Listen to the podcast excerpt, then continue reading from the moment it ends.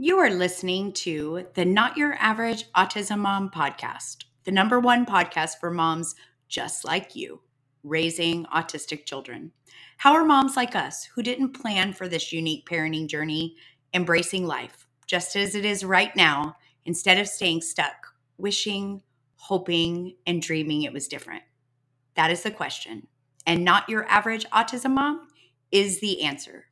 My name is Shannon Urquiola and I have been traveling this journey for over two decades. I have been where you are. All right, stay with me and let's get on to this week's episode. Episode 166 Perseveration Puzzle Helping Your Child Shift Gears. Well, hello, everyone. Welcome back to the Not Your Average Autism Mom podcast. I am your host, Shannon Urquiola, and I am thrilled to be here with you today for episode 166.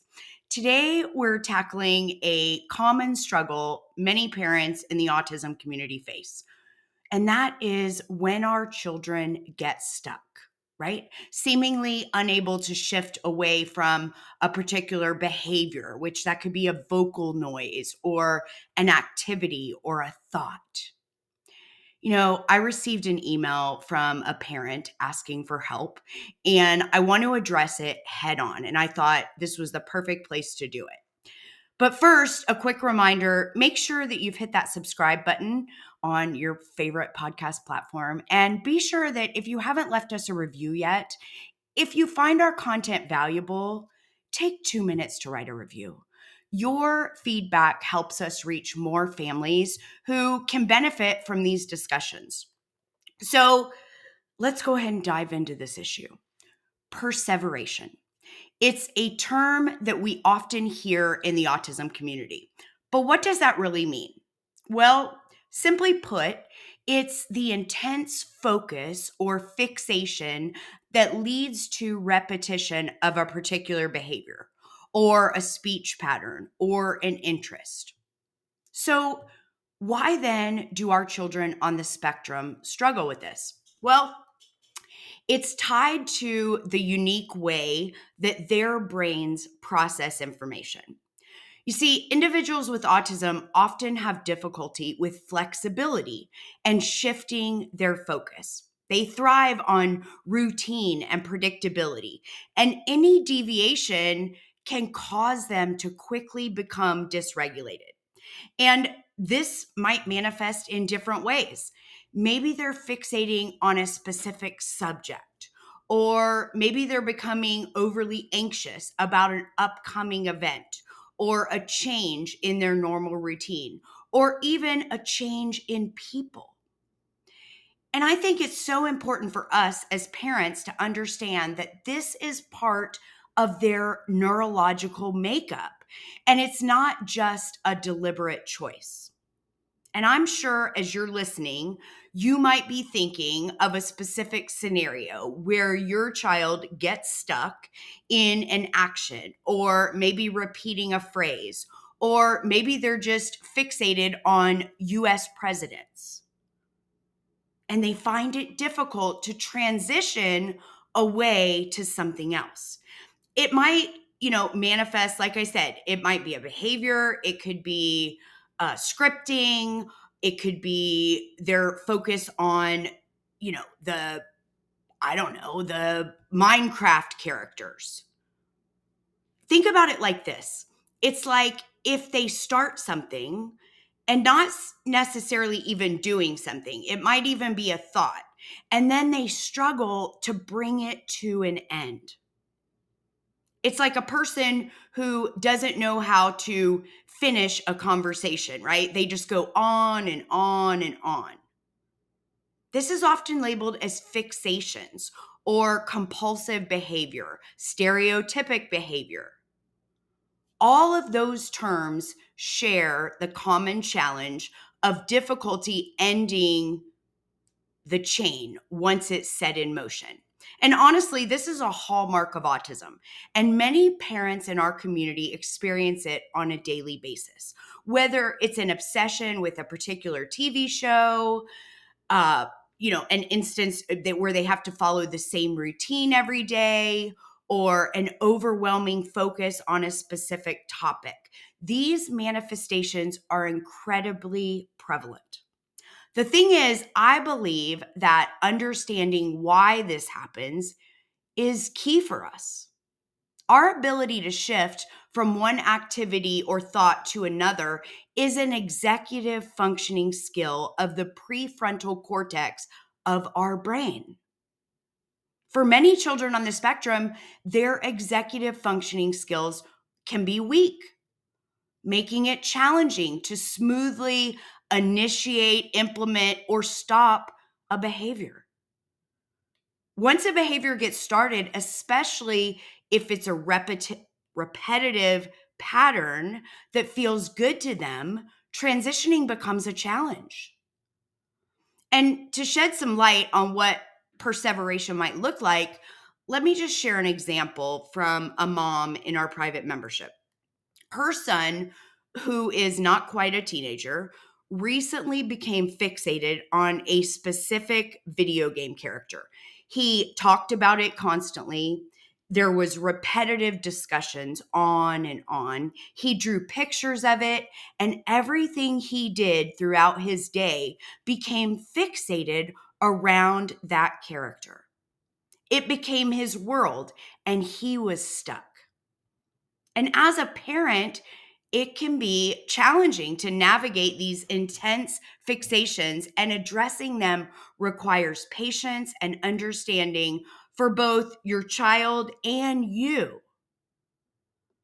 And as parents, we have to equip ourselves with strategies to help our children navigate through these fixations. So now let's talk about what can we do to help our children shift away right? Transition to the next thing. One approach is to incorporate the fixation into their daily routine in a controlled manner. So, for example, if your child is fixated on a particular TV show, think about scheduling specific times for them to watch it, providing a sense of structure. You might want to use warnings or visual timers some kids are hyper focused and respond well to a reminding sequence, right? Or a clearly defined start and stop time. Jordan does really well with a clearly defined start and stop time. Give reminders like five minutes left, three minutes left, one minute left. And depending on your child, some children respond well to using visual timers or picture schedules to help them transition.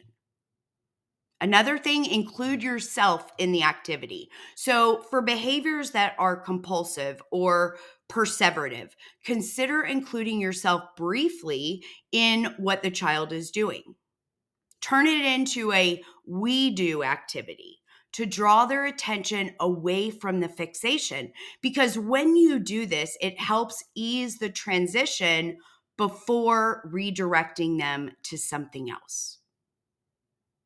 Again, establish a concrete ending to the sequence. So, for instance, if they're engaged in a repetitive behavior, set a clear stopping point, like counting to 10 to signal the transition. Another helpful strategy is to gradually introduce new interests or activities. Steering their focus towards new experiences can help broaden their interests and reduce the intensity of their fixation. It's all about finding that delicate balance between acknowledging their preferences and gently encouraging exploration or stretching them outside of that fixation. You might want to try a gentle touch combined with verbal cues, right? A quiet word and maybe softly touching them on the arm can be the interrupt they need to jar them from what they're stuck on. And it's so interesting to me how this tactile stimulation seems to work in breaking that neurological feedback loop. right? Some children struggle because the activity, again, doesn't have a clear start or stop time. Follow it with a preferred activity. For children that have a really difficult time getting unstuck, what if you follow the behavior with something else that is really a preferred activity, making it more motivating and it helps with them being willing to cooperate? Between you know our children's tendency to hyper focus on something of interest and the difficulty ending one activity to move on to the next we must understand that part of perseveration is a challenge in brain functioning. Getting stuck in a neurological feedback loop often requires assistance in transitioning. You're going to find much more success in the long run when you practice ways to ease the transition rather than directing them to just stop right now. And because I know how important this is, I want to be sure to talk about coping strategies for you when perseveration is happening at home. It can be challenging, I know, but taking care of yourself is equally as important. The truth is, when perseveration takes center stage in your home, it can be emotionally taxing. This is one of Jordan's biggest challenges and what seemed like a constant companion for him and me. And I know how emotionally draining it can be. So it's essential for you to take care of yourself as well and take breaks when you need them.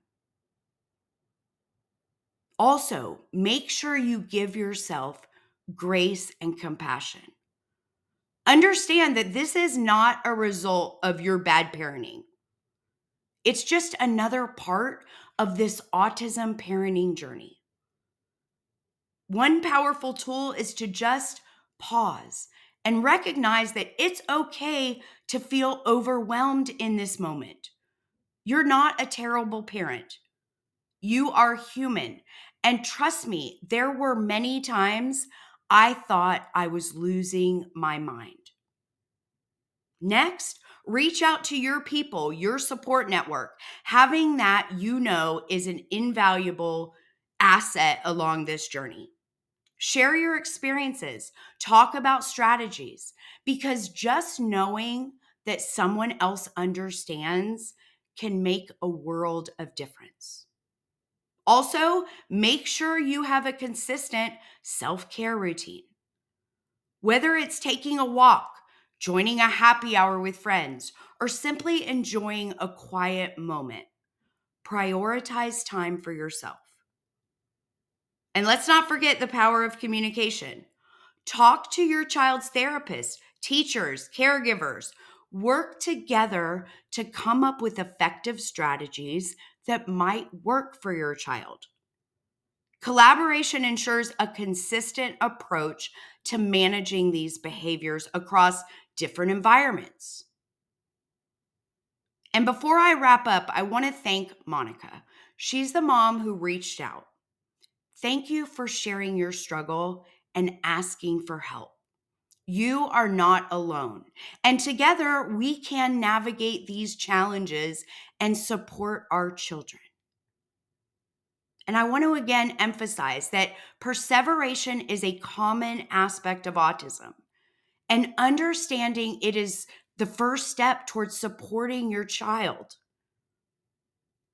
And I want to leave you with this thought Embracing autism and neurodiversity means embracing our children for who they are, perseveration and all. And look, I'm not going to sugarcoat it. It's a journey filled with challenges. But I promise there are also incredible moments of joy and progress to celebrate along the way. With lots of patience and the right strategies, you can help them navigate through these fixations and encourage their continued progress and development. All right, my friends, I hope these insights and strategies have provided some guidance for those challenging moments. And as always, thank you for spending a little time with me today. And please, if you found this discussion helpful, make sure to subscribe and leave a review and share it with others who may benefit. That's how we reach more families like ours. Until next week, remember, above all, you, mama, are doing amazing at this mom thing. Hey, so if you're loving what you're learning on the podcast, I want to ask you to take a minute and write a review. That's how we reach more moms just like us. And that is how you can pay it forward to help another mom who might be struggling right now. I also want to invite you to check out our Not Your Average Autism Mom membership. That's where we dive deeper into all the topics we discuss on the podcast and where you can get individual help and learn coaching tools that will make your life better every day. When you become not your average autism mom, you take on an identity with an incredible community of women across the globe, all raising autistic children who all show up to show the world they are not your average autism mom. It's my favorite place to be. So head on over to the website, www.notyouraverageautismmom.com, to find out all the details. And listen, if we're not open for new members right now, make sure you join the waitlist so you're the first to know when we open. We hope you do. We would love to work with you inside.